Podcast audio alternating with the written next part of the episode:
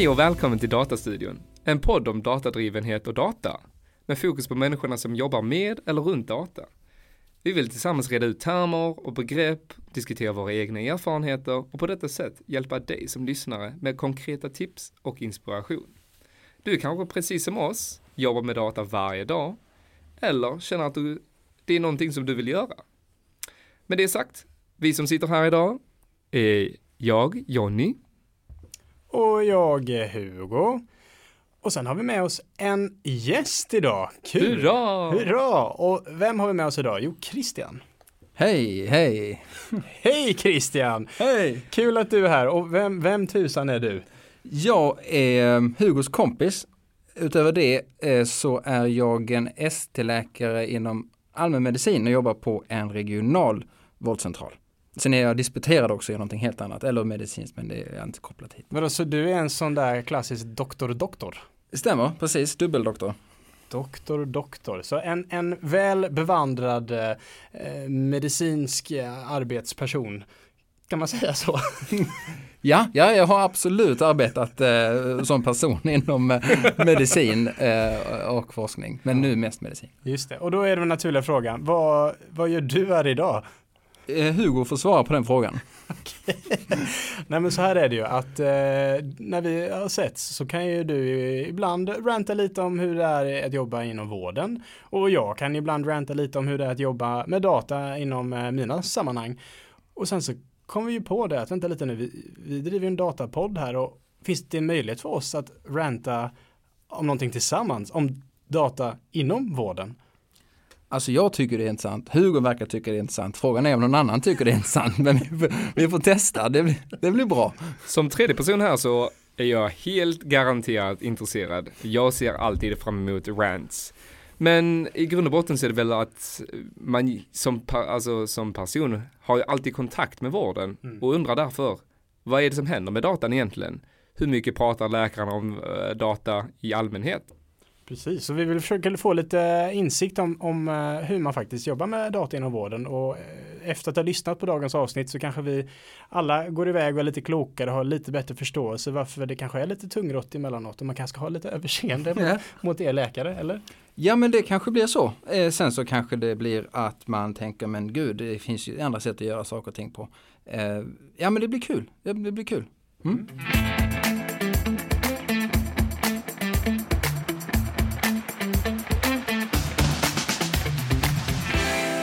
om vi ska börja i rätt ände så kanske det hör till att du, du berättar lite mer om, eh, om dig Christian, vad, vad du har gjort och, och eh, ja, vem du är helt enkelt.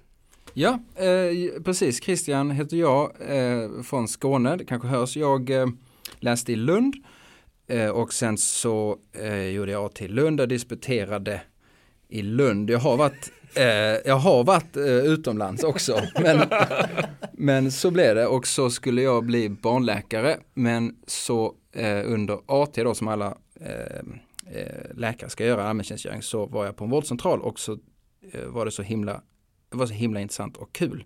Eh, man får eh, jobba närmare människor där och sen har jag varit kvar där sedan 2019 och jag älskar mitt jobb. Även om jag rantar lite, men jag älskar mitt jobb. Jag tänker om man rantar är det väl någonstans ett bevis på att man bryr sig och, och tycker det är roligt. Så att även om vi snackar rant så är väl det inte negativt per se utan det, det är väl en positiv grej någonstans. Det var snällt sagt. Ja. ja. Men så hur ser en vanlig dag ut i, eh, när du jobbar? Hur, hur interagerar du med digitala system? Eh, ja, ehm, Eller, eller ska vi bara börja ännu enklare? Hur, hur ser en dag ut för dig som läkare? Mm. Ja, så eh, läkare är ett väldigt eh, heterogent yrke. Eh, vi jobbar väldigt olika beroende på vad man har för specialitet, beroende på vilken del av landet man är på. Och det är stor skillnad mellan olika sjukhus. Generellt sett eh, så på sjukhusen så finns det lite luft i systemen. Det är inte lika lätt att planera en dag. På vårdcentralerna så är vi väldigt tidsbundna utav vår tidbok. Vi är alltid inbokade och vi har sällan mer än några minuter över. Eh, så. så att man kommer dit, jag är från jobb, på jobbet mellan 07.30 och sen lämnar jag kanske halv fem, någonting, halv fem, fem. Eh, och där är så, eh, och sen så är det väldigt mycket jobb. Och hälften av tiden kanske är med patienter, hälften är administrativt. Jag sitter vid en vid dator och försöker lösa problem. Och det är väl den biten vi kanske ska gå in på. Kanske. Men hur, eh, okej, okay, så du, du, träffar patienter, så sitter du och jobbar lite administrativt. Men hur, hur många patienter träffar du på en dag? Eh, går inte att säga, i snitt kanske om man, över en vecka kanske inte blir bättre än um, åtta i snitt kanske. Om dagen då alltså? Om dagen då. Mm. Om jag hade fått välja själv och bara få jobba med patientarbetet så hade jag nog kunnat ha det dubbla eh, faktiskt. Mm. Men eh, i snitt kanske åtta.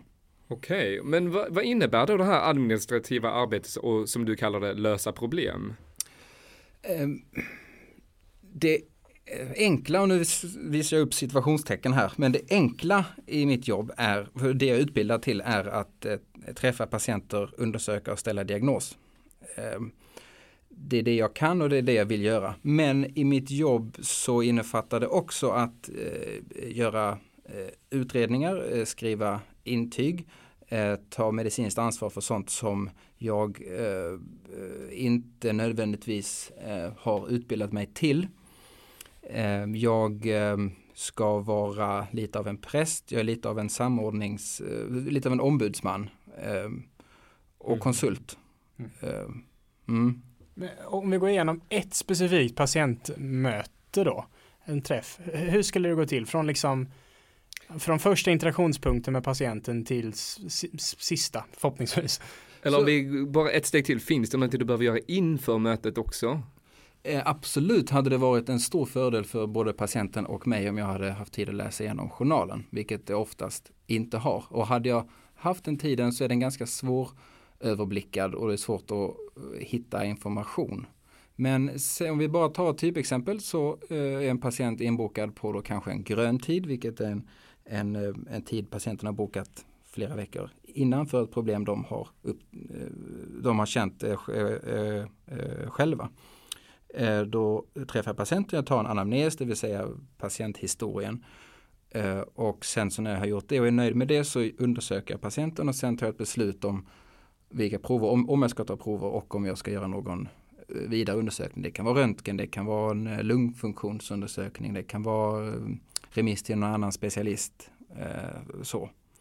Eh, när jag har gjort alla de här sakerna då måste jag ju få kvitton på dem. Så jag kommer ju få eh, eh, svar på blodprov. Om jag har skickat en remiss så kommer jag få ett remissvar Eh, om jag har skickat patienten till en specialist så kommer jag få ett svar därifrån. Eh, I de här eh, olika svaren så kan det stå olika eh, rekommendationer och de är inte alltid i linje med andra rekommendationer från andra håll. Eh, har jag till exempel skickat en patient för något magproblem till en mag-tarmläkare så kan det vara så att ehm, jag eh, de kan göra en uppgift, till exempel titta i magen, men patienten kanske också har besvär med tarmen. Då gör inte de det, utan då måste patienten skickas tillbaka. Sen måste jag skicka en ny remiss för att just undersöka tarmen.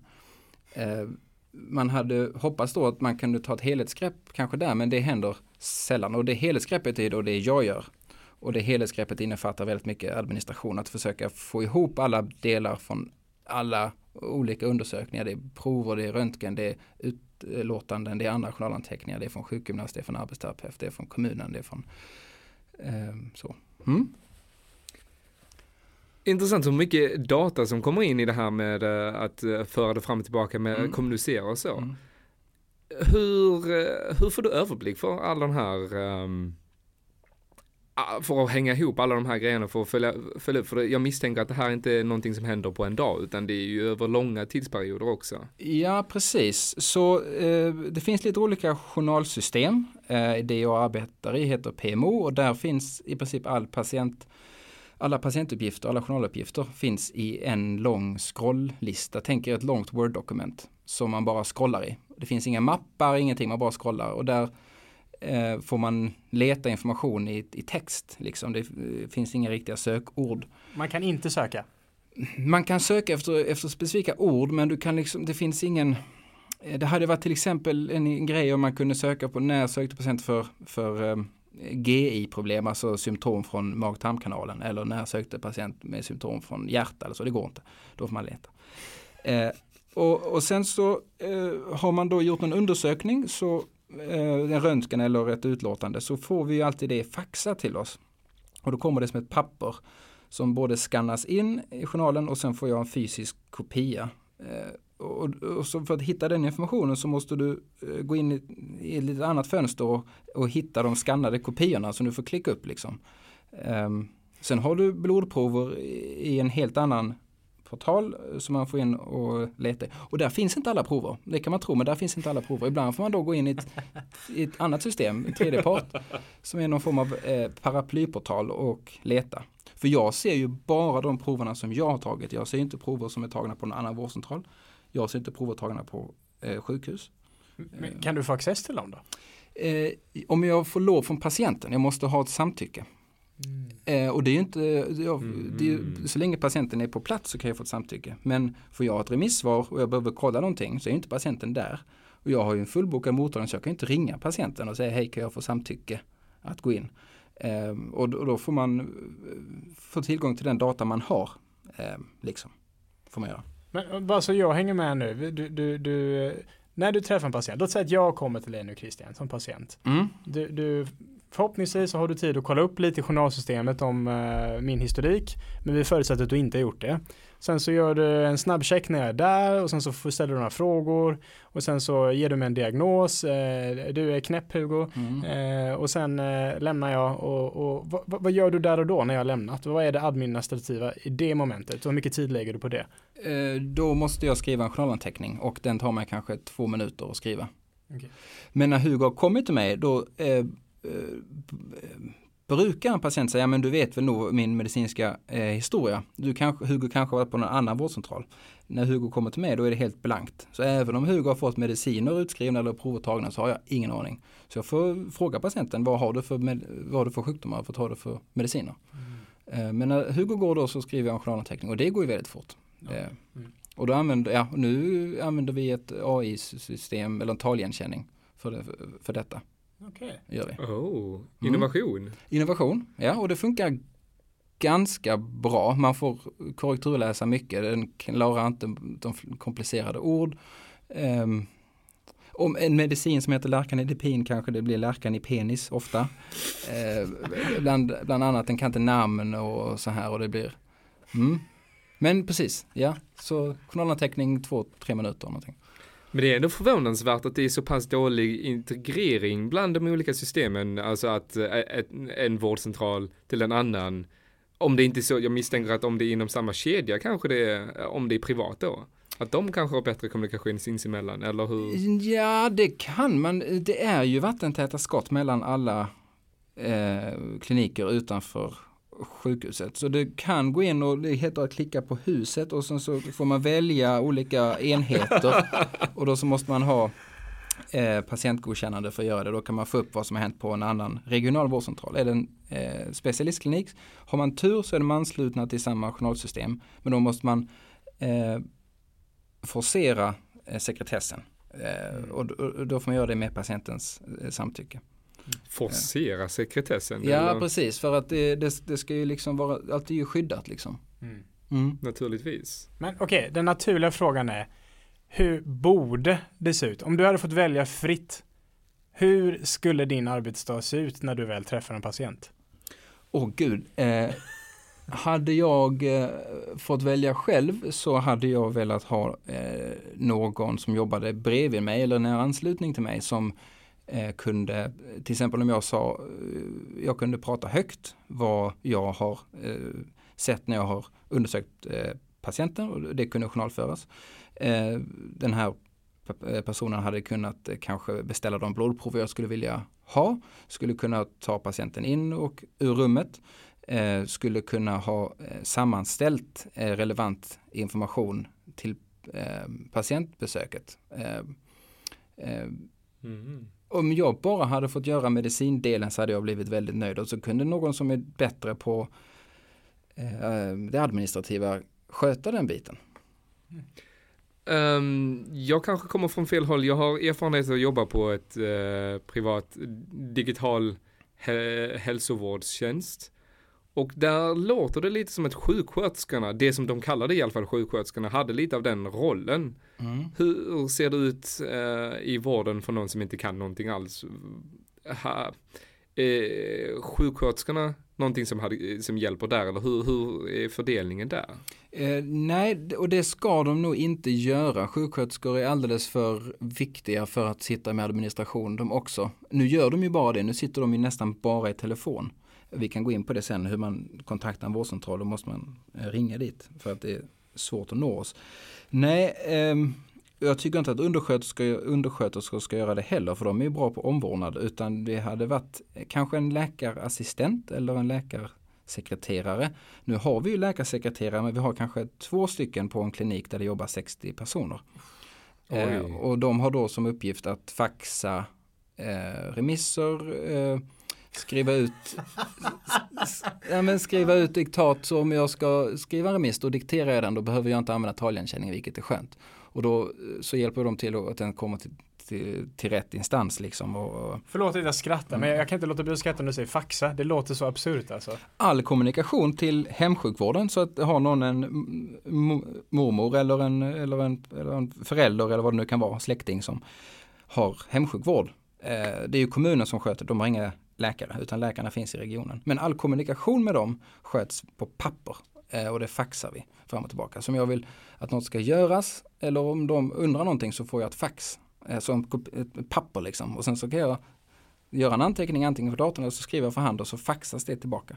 Jag blir bara, eh, den här interaktionen mellan det fysiska och det digitala, hur, hur hur går det till med eh, lagringar av de här fax, eh, den faxade datan och dokumenten? Mm. Så de fysiska dokumenten eh, finns i ett eh, rum där i den bästa av världar bara eh, medicinpersonal kan ta sig in. Eh, eh och då får man ha låssystem som tar tid och sånt. Men där finns det alla papper. Sen så skannas ju allting in och då skannas det in i patientens journal och journalen är ju Eh, Ehm, man kan ju bara komma in i journalen om man har rätt inloggningsuppgifter och sen så eh, spåras ju alla eh, besök som jag öppnar Hugos journal. Så kommer man se tidpunkt eh, och, eh, och, och hur lång tid jag var inne i den. Eh, är journalen också uppdelad som på sjukhuset där det finns en eh, kirurgisk journal, det finns en medicinjournal, det finns en gynjournal, det finns en GI-journal. Då kan man också se som separata klicken man har gjort, vad man har tittat på. Eh, så allting sparas så på ett säkert sätt. Snyggt. Alltså, jag, jag, tror jag får pausa oss lite här nu för att jag, det känns som att vi kan lägga hela avsnittet här nu bara på att höra mer om det funkar. Men vi, eh, vi tar en så kallad konstpaus. Approximately 10 hours later. Och tillbaka från konstpausen då då. Um, för att fortsätta, någonting som ligger närmare mitt hjärta är väl de digitala vårdtjänsterna och hur, hur de interagerar med den vanliga vården. Hur, hur ser du på det och framväxten av den här typen av vård? Alltså jag är ju, eh, de, jag är ju konservativ. Så jag, har, jag är ju den som stretar emot. Men jag gör det med goda intentioner. Eh, jag tycker ju att vi måste bli mer eh, digitala. Det måste finnas, det finns ju såklart mycket bättre sätt att göra detta på. Men det måste göras rätt och med konservativ då så kan man göra förändringar. De ska ske långsamt och inte så abrupt. Ett kort exempel eh, som jag bara kan nämna är ju eh, Vårdexpressen. Man kan läsa eller eh, se på det på, på Uppdrag granskning. Det var ju en, eh, en, eh, en eh, skojare som blev fälld för det och fick, tror jag, sitta i fängelse. Men då var det att de tog fram någon form av AI som skulle ställa diagnos. Patienter skulle knappa in sina symptom på en iPad och så skulle det komma ett diagnosförslag. Och sen köpte Region Skåne in det och Västra Götaland region köpte in det för flera miljoner, eh, miljarder. Eh, och eh, det var ju eh, det gav ju massa tokiga eh, förslag så alla som använde det fick radera anteckningarna och börja om och det tog massa tid och så. Så man får vara lite försiktig. Men vi är ju så otroligt ehm, sega när det kommer till förändringar.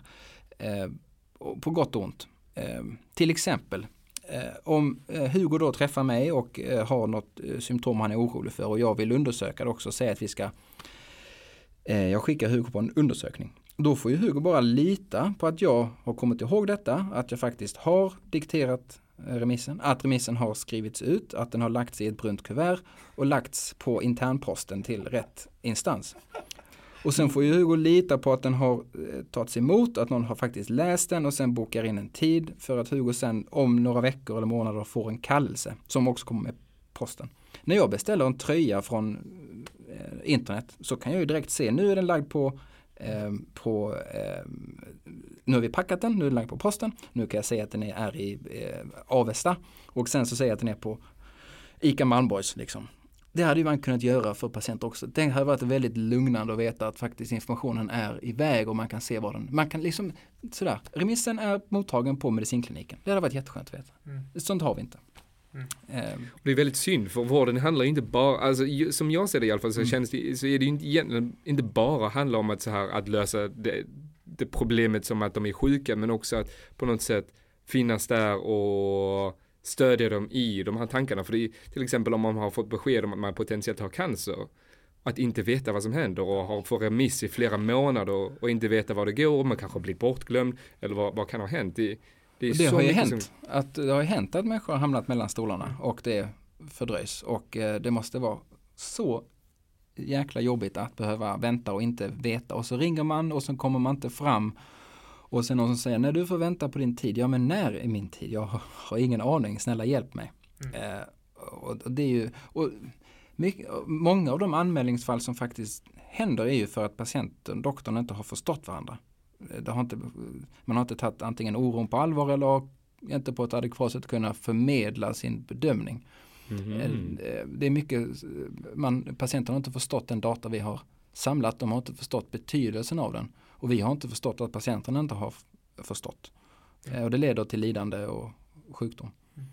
Men eh, just där med oron och sånt, i, i alla fall från personlig erfarenhet så har ju den här till exempel Kry eller andra digitala tjänster då varit möjligheten att få hjälp fortare och få någon form av, ska man kalla det, återkoppling. Mm. Om jag beskriver ett symptom och jag, eller jag känner ett symptom och jag är orolig så kan man så, mycket snabbare få hjälp där mm. än uh, med vanliga vården. Mm. Är det någonting som har gått fel eller är det bara den digitala vården som har gjort någonting rätt? Eh, absolut så är det ju rätt att man kommer till. Eh, eh, sen så finns det två stora nackdelar med de här digitala konsultationerna. Eh, eh, den första och kanske mest uppenbara nackdelen är att det är inte så mycket man kan göra på ett digitalt möte. Eh, har man en jättebra video så kanske man kan se ett utslag. Eh, men utöver det så kan man kanske behandla en, eh, en allergi. Eh, man kanske kan på en patient man känner behandla en urinvägsinfektion men inte så mycket mer än så. Men sen handlar det också om undanträngningseffekten. Det är bara de som är någorlunda mm. resursstarka som tar kontakt på detta sättet och de här besöken kostar regionen lika mycket som ett fysiskt besök. Eh, och vi har ju ett nollsummespel med de pengar vi har och så måste vi prioritera. Vi får ju prioritera vissa patienter framför andra och fler sådana här system det, det gör det att vi tränger undan annat och sen skapar det massa merarbete för mig också. Och det, det, blir ju direkt intressant just med från ett dataperspektiv. Hur mycket kommunikation har, finns det mellan Ingen. dessa? Ingen. Ingen som helst? Nej. Så du kan inte se någonting om vad Nej. för journaler eller vad för slutsatser de har dragit? Nej. Ofta är det så att patienten då eh, kommer till mig för att de har sökt med ett problem på någon digital vårdgivare pri privat. Och så säger patienten, ja, jag hade det här och det här och jag fick denna behandlingen den har inte hjälpt. Um, då kan inte jag se vad den doktorn har gjort för bedömning. Jag kan inte egentligen se vilket, vilken medicin som har skickats. Jag kan gå in och leta i något som heter NPÖ men det är väldigt, det har man inte tid till liksom sån här nationell patientöversikt. Där man, det, ja. Nej, så att jag får ju lyssna på patienten och om de säger att de har fått den behandlingen så är det väl den behandlingen de har fått. Sen kan inte jag förstå varför, jag kan inte se vilka prover och så, utan jag får ju börja om på nytt. Mm. Okej, okay, så det, det leder till väldigt mycket redundans som, ja. Som är ja, i slutändan väldigt ineffektivt ja. med resursanvändningen. Eh, mm. du, du nämnde innan att i en drömvärld skulle du haft en, en assistent eh, som eh, hade hjälpt dig hela tiden eh, och kan hjälpa till att anteckna och, och boka och skicka remisser och allt sånt. Alltså kanske jag som är arbetsskadad men beskriver inte du en, en, en AI? Det, det gör jag kanske. Det gör jag kanske. Eh, eh, finns det någon AI som kan göra detta på eh, samma trovärdiga sätt som en, en kollega man litar på eh, så hade det ju varit helt fantastiskt. Det hade ju frigjort så mycket tid. Mm. Och det, trovärdigheten kan nog finnas där kanske i alla fall eh, men nu med rösterna som låter väldigt trovärdiga. Liksom du kan ha en AI som låter som en riktig människa och säger smarta saker men sen så kanske du som faktiska utbildade experten kommer in och lyssnar på den här AI eh, eh, eh, diagnosen och så, vad, vad, är det? Du, du hallucinerar, du hittar på någonting, vad, vad är det du står och säger? Så det, det är ju nästan läskigare liksom att, att någon låter trovärdig men i själva verket säger whack. Men det kanske gäller läkare också, du kanske låter trovärdig men i själva verket inte Nej men med trovärdig så menar jag, jag förstår vad du menar. Jag, jag tänkte i första hand på någon eh, som man kan lita på. Alltså om man ja. jobbar med någon som, så vet man att det, det, det, att det görs det jag har bett om eller mm. det som behövs göras. Mm. Eh, det är ju lite oroande det här när du nämnde tidigare med att det, när du läser upp från taligenkänningssystemet. Mm. Det kanske inte är det modernaste, jag vet inte. Men att den inte kan känna igen medicinska uttryck och sånt. Alltså det är, det är den vi har. Nej, det är mm. den vi har. Och uh, är man väldigt, uh, har vi väldigt mycket att göra när man är dagjour så har jag fått lov, har vi fått lov från vår chef att vi inte behöver använda taligenkänningen. För att det tar tid att korrekturläsa och då får man faktiskt diktera och då är det en människa som skriver och då blir det ju rätt.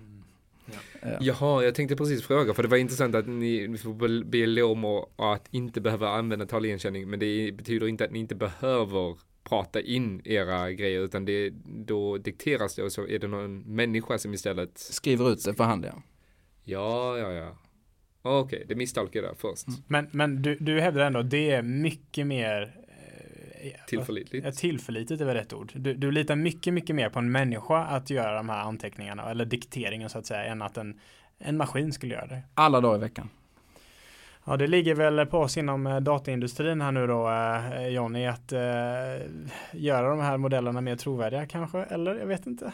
Alltså jag kan bara som ett exempel säga att jag har öppnat anteckningar som har skrivits med hjälp av taligenkänning och i många fall så går det inte att förstå vad som står. Alltså det finns ingen grammatiskt korrekt men orden eh, stämmer inte överens med varandra. Så det kan vara, så får man gissa vad låter det som. Mm, ja, det kan ha varit buksmärta, men liksom så. Mm. Man får gissa lite.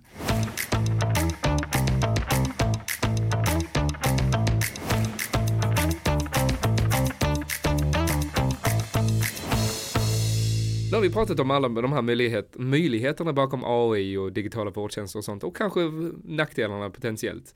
Men en, en, en annan aspekt uh, som jag tänker mycket på personligen är väl um, patientsäkerhet och just dataetik och um, integritet. Mm. Hur mycket spelar sån här personuppgiftslagen och ja, finns det någonting som heter patientdatalagen? Kanske mm. jag som hittar på? Det spelar ju väldigt stor roll. Eh, alla Eh, läkare och, eller alla som är legitimerade har ju en skyldighet att eh, jobba inom de lagrum som finns. Ehm, sen så eh, är det ju inte alltid vi har den möjligheten att eh, göra det bara på grund av hur vår kliniska vardag ser ut. Men vi har en massa skyldigheter. vi har ehm, Ja, och sen är det också så att man ska komma ihåg att vi blir ju civilrättsligt skyldiga om vi gör fel. Så det finns ju ingen liksom medicindomstol utan det är ju inom en vanlig domstol om man skulle ha gjort fel. Och det finns ju, jag var nyss på en kurs och så fick jag med mig en bok hem som är lika tjock som Sveriges lagbok. Ni har sett den blåa liksom. och, det är ju, och det var en kurs på två dagar liksom. Och nu är jag då sådär, nu har jag det kursintyget, nu ska jag kunna det. Nu är det liksom kör. Men det är jättecentralt. Mm. Vad var det för kurs sa du då? Eh, det var en medicins, eller ja, medicinjuridik, den juridik som appliceras till medicinen. Och där innefattas ju patientdatalagen, eh, eh, eh, vad, vad heter de mer? Du hade, personuppgiftslag. Personuppgiftslag, absolut. Och, så det handlar om hur vi får lov att eh, hantera patientuppgifter. Det handlar om eh, hur patientmötet ska gå till, hur vi ska Eh, förvara eh, data, hur vi ska förklara data. Eh, mm. Men um, i samband med det, du nämnde tidigare att um, när du går in i journalerna så dokumenteras allt det här med att du har gått in och kollat på deras GI-journaler, mm. det finns det och allt mm. så.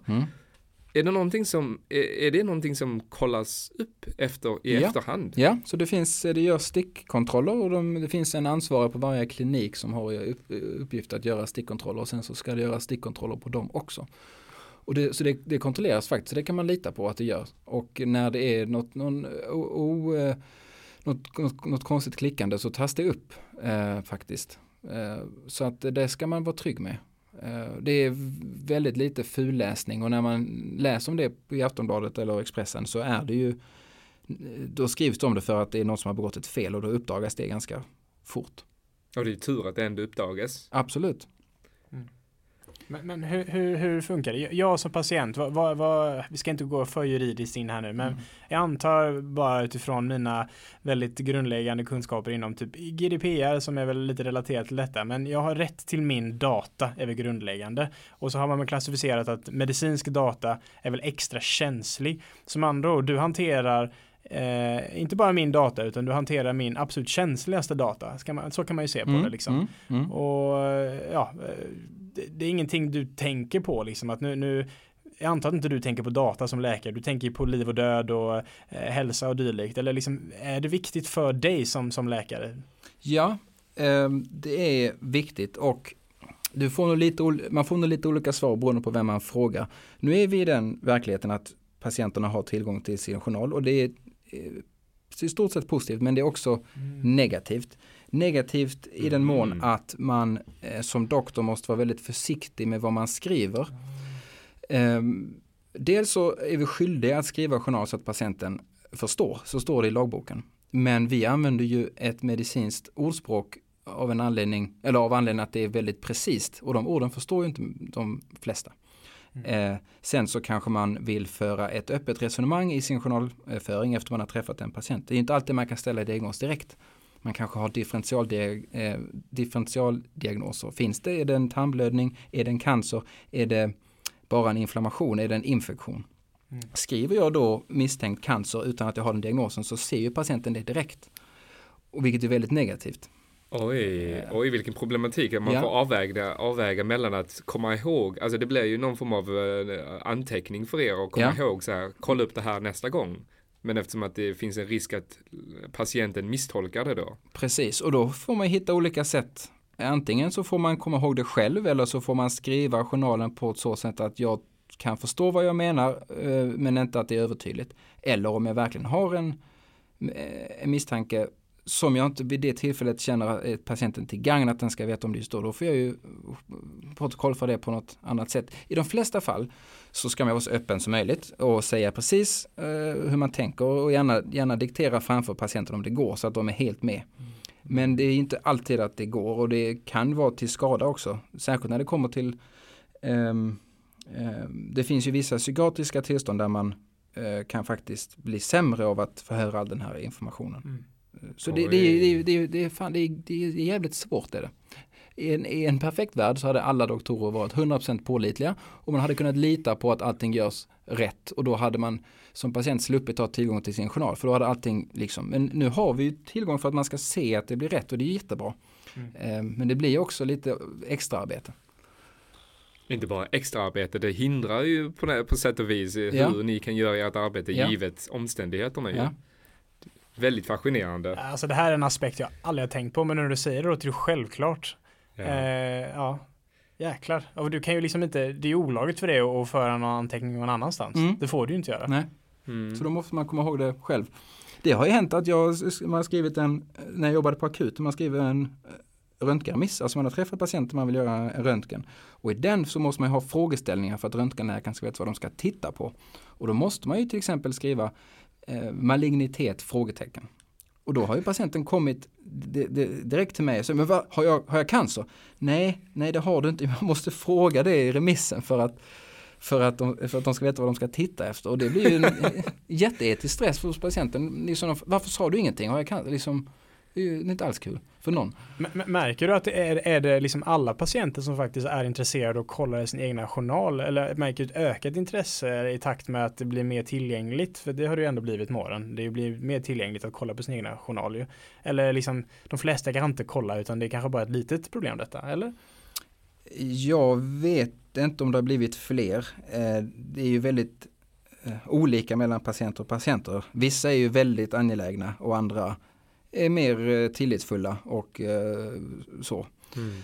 Sen tror jag nog att det är fler och fler som är inne och läser just för att det är lättare.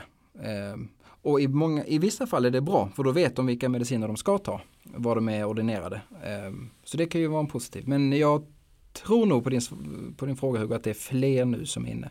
Mm. Man kunde ju få tag i sin journal tidigare men då fick man gå till eh, regionens journal och arkivservice och hämta ut sin journal. Oj. Ja. Men det är intressant för det, alltså det är väldigt lätt att se transparens som en, en självklarhet i, i datasammanhang. Att eh, självklart måste jag ju få uh, möjlighet att läsa då. Men det, det, det blir ju en risk i det hela att, mm. att ha det nu. Det när det kommer till medicinsk data i alla fall. Det beror ju på hur man ser på journalen. Är journalen patientens eh, data, alltså det är patientens egendom om vi använder det ordet, mm. eller är det doktorns och sjuksköterskans arbetsverktyg? Mm. Och beroende på hur man ser det så, så eh, kan man ju då önska att den hade varit utformad på ett visst sätt om man hade haft tillgång på ett visst sätt. Mm. Och det, det, jag tycker det är så intressant för att eh, då, återigen, om vi ska snacka GDPR och att man äger sin egna personliga data. Det är skillnad på att min personliga data i form av har jag varit inne på en hemsida och det sparas liksom lite historik på det gentemot min diagnos på cancer. Det är, ju, det är ju verkligen olika nivåer av känslighet i data och de mestadels av fallen som man exponeras till i en daglig, alltså daglig basis är ju inte de här känsliga eh, medicinska datan utan det är de här kanske inte lika relevanta eh, Lite mer banala. Ja, och det, det blir ju, det här satte hela mitt, min världsbild lite på, på sniskan. Jag har inte jobbat med medicinsk data då så mycket som ni kanske hör. Eh, Spännande.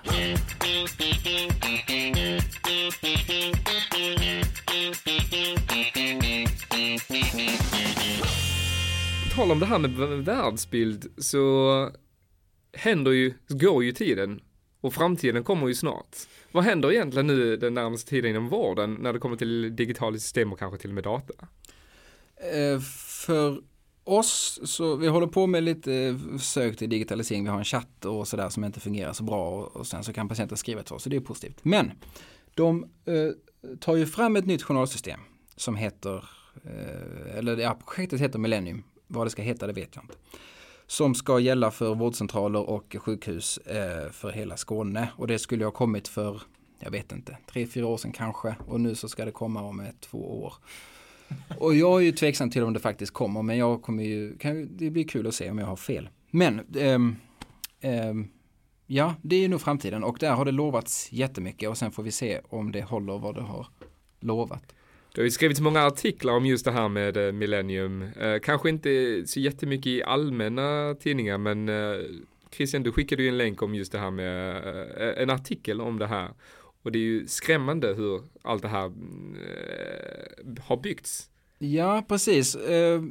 Jag vet inte om man kan länka den artikeln sen kanske. Det kommer vi göra. Men om man då får, om man då eh, läser den och eh, tänker att de som lämnar uppgifter har gjort det sanningsenligt så verkar det ju inte vara ett jättefunktionellt projekt. Det verkar ju vara som att man har haft en fix idé och sen så lyssnar man kanske inte riktigt på all input. Mm. Kan du bara ge en snabb sammanfattning av vad, alltså, hur, vad som har hänt där? Från artikeln eller annars kan jag göra det. Eh, ja, nej, ja, du vet, alltså kortfattat, man har köpt in ett system som är utvecklat i USA. Ehm, det har varit problem med hur man ska hantera eh, datan för att den kommer att lagras som jag har förstått det på amerikanska servrar. Ehm, och det går ju till viss del emot eh, svensk eh, patientdatalag. Sen har det också varit inne på medicinbiten väldigt stora problem med hur journalen ska presenteras och hur man ska eh, använda den. Som ett exempel har jag fått höra att min tidbok som jag använder nu, som är mitt främsta arbetsredskap, det jag lever i, tidboken styr allt, det är som en kalender på en telefon fast det är ännu viktigare. Den ska då inte inkorporeras och då ska det vara ett separat system som inte jag kommer ha access till utan det ska sekretera och då blir jag livrädd och tänker sluta. Så om det är så, så, så blir det katastrof. Men jag vet inte, jag vet inte, vi får se. Det kan också bli jättebra, det kan bli, kan säkert bli, ja, det kan bli jättebra, men jag vet inte. Det är lite oroande när du nämner det här med att eh, folk tar upp grejer som kanske inte fungerar som det bör göra och att det eh, inte verkar tas upp, mm. tas på allvar i alla mm. fall.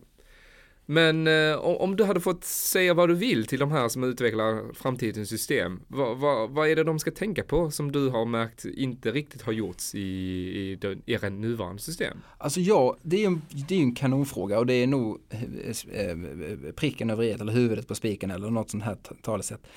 Jag är ju en analfabet när det kommer till ehm, eh, teknik eller data utan så. Mm. Men det finns ju andra som kan detta, bland andra Hugo som sitter här bredvid mig. Vi har pratat mycket om data, men du eller någon annan.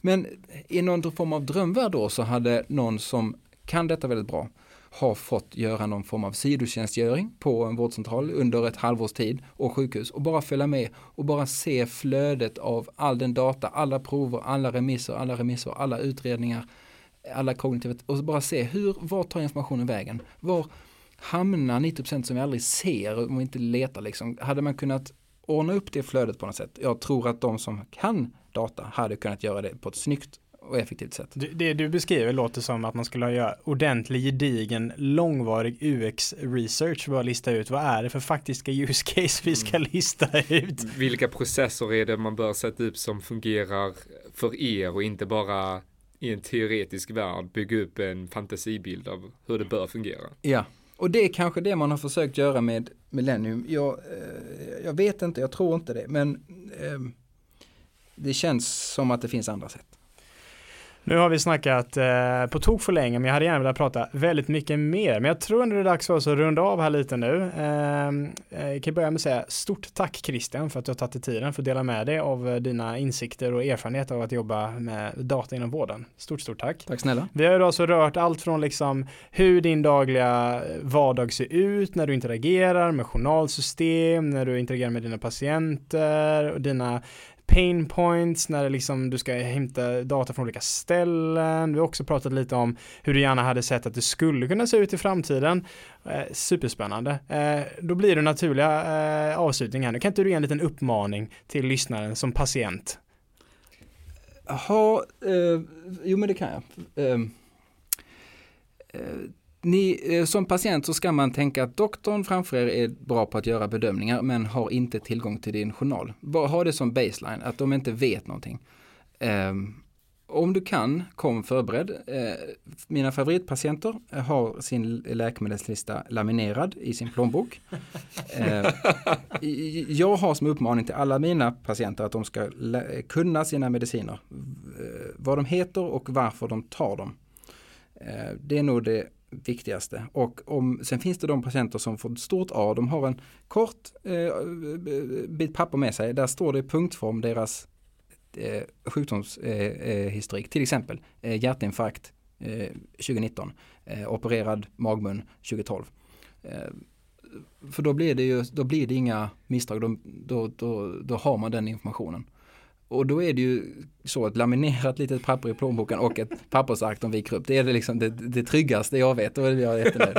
vad var det, var du konservativ eller vad var det du sa ja, Christian? Exakt, exakt. Nej men det funkar, man kan lita på det. Hade det varit värt att skriva ut alla sina journaler och ha dem i bakfickan? Nej, inte, nej, nej, för det är alldeles mycket information. Det är alltid, allting upprepas. Varenda journalanteckning så måste man skriva äh, gamla äh, Eh, patienthistorik, tidigare sjukdomar, år och sådär. Så 90% av all information är bara upprepning. Så nej, det ska vara kondenserat.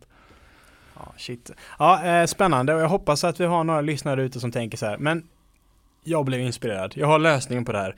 Nu löser vi Christians och hela vårdens problem. Eh, om, ni, om, om vi har en sån lyssnare ute, hör av er. Vi, vi kan sätta er i kontakt med Christian. Det blir, det blir klockrent. 100 procent. kan bara gå rätt här alltså. Stort, stort tack! Eh, och eh, tyckte ni om det här avsnittet så eh, hör gärna av er och berätta detta för oss. Och är det någonting som ni tyckte var extra spännande eller någonting ni vill höra mer om, hojta till så ska vi gräva i det också i ett framtida avsnitt. Stort tack, ha det bra! Tack för att ni lyssnade, ha det fint!